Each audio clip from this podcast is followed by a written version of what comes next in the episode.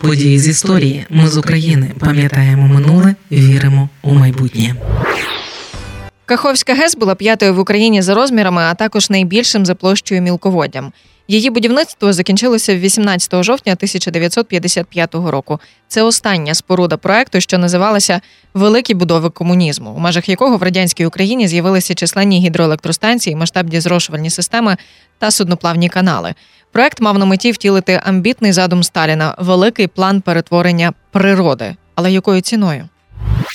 Це подкаст події з історії, який звучить завдяки вашій підтримці. Щоб допомогти нам, заходьте на сайт Ми з України.ком та тисніть кнопку Підтримати.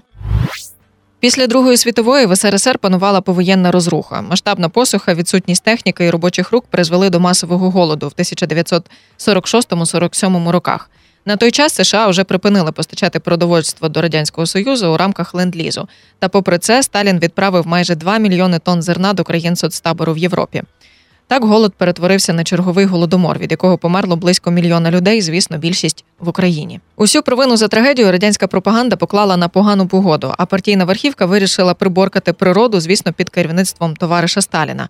Наприкінці жовтня 1948 року за ініціативи радянського диктатора ухвалили постанову, яку в газетах охрестили великим або сталінським планом перетворення природи. Проект був розрахований на 49 і 65 роки. За цей період потрібно було висадити понад 5 тисяч кілометрів лісосмуг, які мали б захищати поля від суховіїв, осушити великі площі земель, щоб на них можна було вести господарство, побудувати канали і зрошувальні системи. Усе це мало змінити клімат на площі 120 мільйонів гектарів. Окремим пунктом цього плану було зведення потужних гідроелектростанцій на найбільших річках європейської частини СРСР, зокрема на Дніпрі. Ці проекти радянська пропаганда назвала великими будовами комунізму. Останньою завершеною спорудою з цих великих будов стала Каховська ГЕС. Наприкінці вересня 1950 року почалося будівництво Каховського гідровузла, власне ГЕС, водосховища та системи каналів. Одночасно поруч почали зводити нове місто, яке згодом отримало назву Нова Каховка. До будівництва залучили понад 10 тисяч робітників з усього радянського союзу. ГЕС звели з випередженням графіка за 5 років замість 6. Уже 18 жовтня 1955 року запустили першу турбіну станції. Будівництво Каховської ГЕС та водосховища мало зовнішньополітичне завдання. У 1942 році у США запустили найпотужнішу на той час гідроелектростанцію Гранд Кулі на річці Колумбія в Скелястих горах. Для керівництва СРСР було важливим продемонструвати усьому світові, що вони можуть не гірше, і з цим завданням Каховська ГЕС впоралась блискуче. Із подачі радянської пропаганди про хід будівництва та ентузіазм робітників писали статті та знімали фільми. Численні делегації високопосадовців приїжджали на майданчики, виголошували промови про те, що комунізм уже майже настав. У реальності ж для робітників не створювали жодних умов.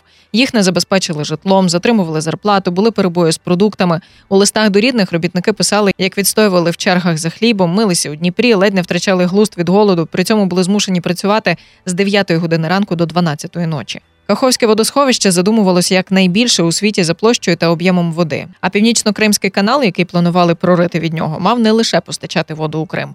Його хотіли зробити судноплавним, з'єднати з Азовським морем і перевозити по ньому до 10 мільйонів тонн вантажів на рік. Велика мережа зрошувальних каналів мала забезпечити водою не лише Крим, а й весь південь України. Місцеве сільське господарство мало переорієнтуватись на вирощування бавовни та рису. Для цього вирішили затопити десятки тисяч гектарів найродючіших земель, заплавних лук, лісів та озер між Запоріжжям і Каховкою.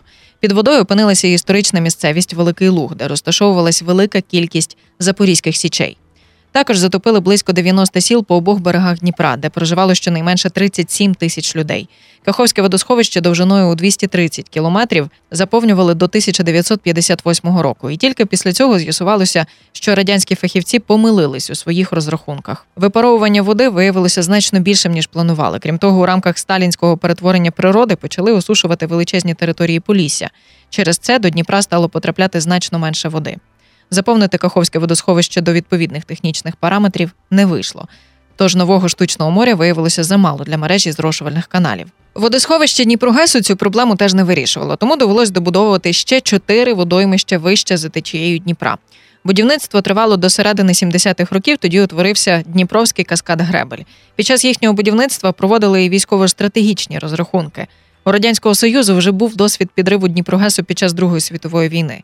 Тепер Розглядалось моделювання, що буде, якщо зруйнувати весь каскад гребель на Дніпрі. Розрахунки показали, що в такому разі утвориться величезне болото, непрохідне для піхоти і техніки щонайменше впродовж місяця. 6 червня 2023 року російські війська підірвали Каховську гідроелектростанцію. Справді утворилося величезне болото, а ще затопилися міста, села і що найжахливіше люди. Ми з України важливо знати історію і розповідати історії. Найважливіше, що ми повинні дати нашим дітям, це коріння і крила.